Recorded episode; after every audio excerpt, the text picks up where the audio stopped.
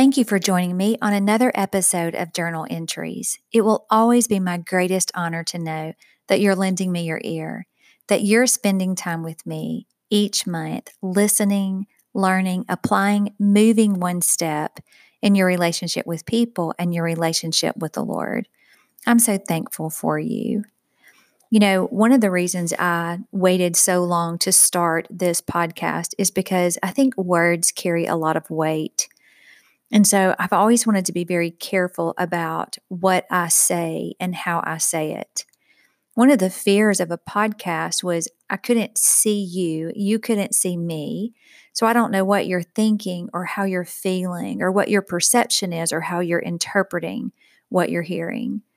And so I'm trusting the Lord to care for you, of course, but I also like to just picture myself as sitting across the table from you while I'm recording. I have a cup of coffee in my hand, you have your favorite beverage in yours, and it's just a couple of friends talking, listening. I try to wonder what kind of questions you might have. Am I covering everything that needs to be covered?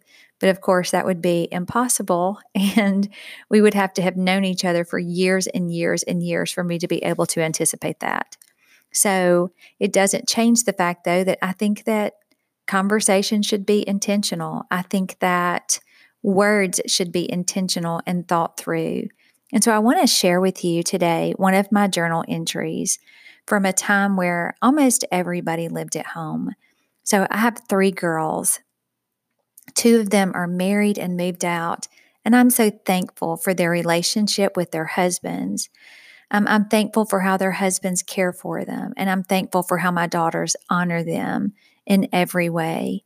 I'm thankful that I still have a daughter that lives at home, that I still get to navigate life with and help her to be a contributing member of society and of the kingdom of God.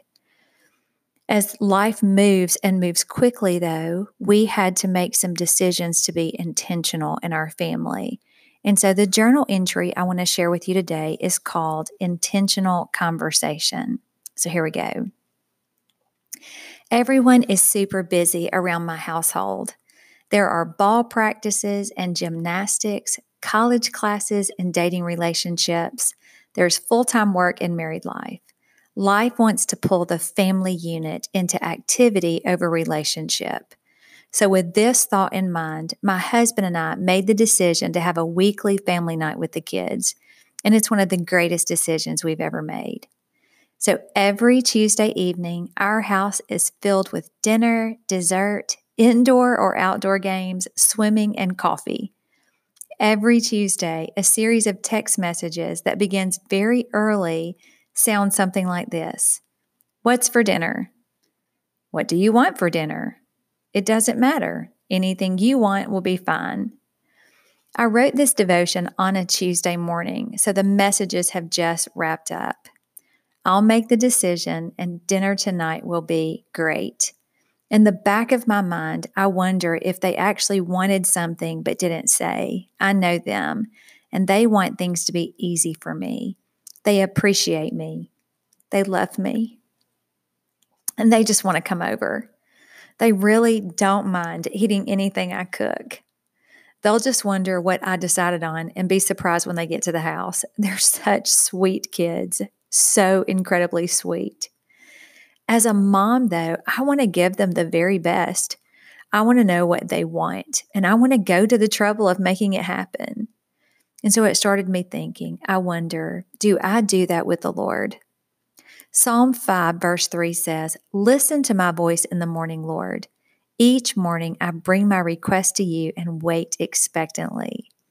What do you want me to do today, Lord? What do you want to do? It doesn't matter, Lord. Whatever you think is fine. That is so broad. I think that the Lord wants to go to the trouble of making my day the best that it can be.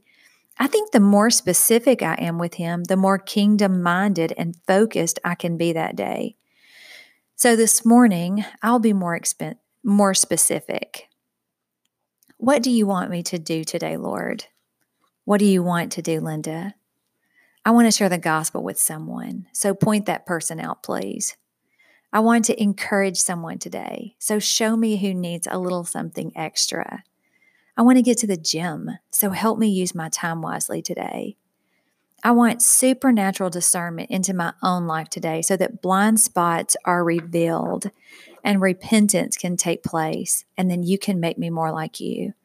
I love you. Thank you. And I pray these things in Jesus' name. Amen. And I can just hear him saying, sounds good. We can make that happen. And I love you too. Do you see what the difference is in intentional conversations versus just casual conversations? I think that the Lord needs permission to move and change things in our life. I think that he needs to be able to tell us, shh, like, let me just speak today. But wouldn't it be really great if we were close enough with the Lord just to be real and chat and trust him and make changes if he sees fit? I want to challenge you to think, what are some things that you might say to him instead of this generic, have your way, Lord? Take a minute to write those things down. Take a minute to think about it. Take a minute to talk about it with a friend. And then I want you to ask yourself, how can changing my mindset from being so generic with the Lord to specific benefit you and benefit your relationship? I want you to ask yourself, what are some barriers that will keep you from thinking that way? What does God's word say about this line of thinking? I think it hinders us when we let our mindset of rules keep us from a relationship with God. He's not as rigid in his thinking as we've made him out to be. So today, tomorrow, a month from now, be free in your conversation with God. He's big enough to reel you back in if you're getting off course. I love you so much. I'd love to hear how today's devotion could promote friendship with the Lord and how it can change things for you if you'll go from casual and generic to intentional conversation. Remember, if as a mom, I want to go to trouble to make sure that my kids get what it is they're asking for, if I want to go to the trouble of hearing them and responding to them, I really believe that the Lord wants that too. I love you so much, and I look forward to talking to you again soon.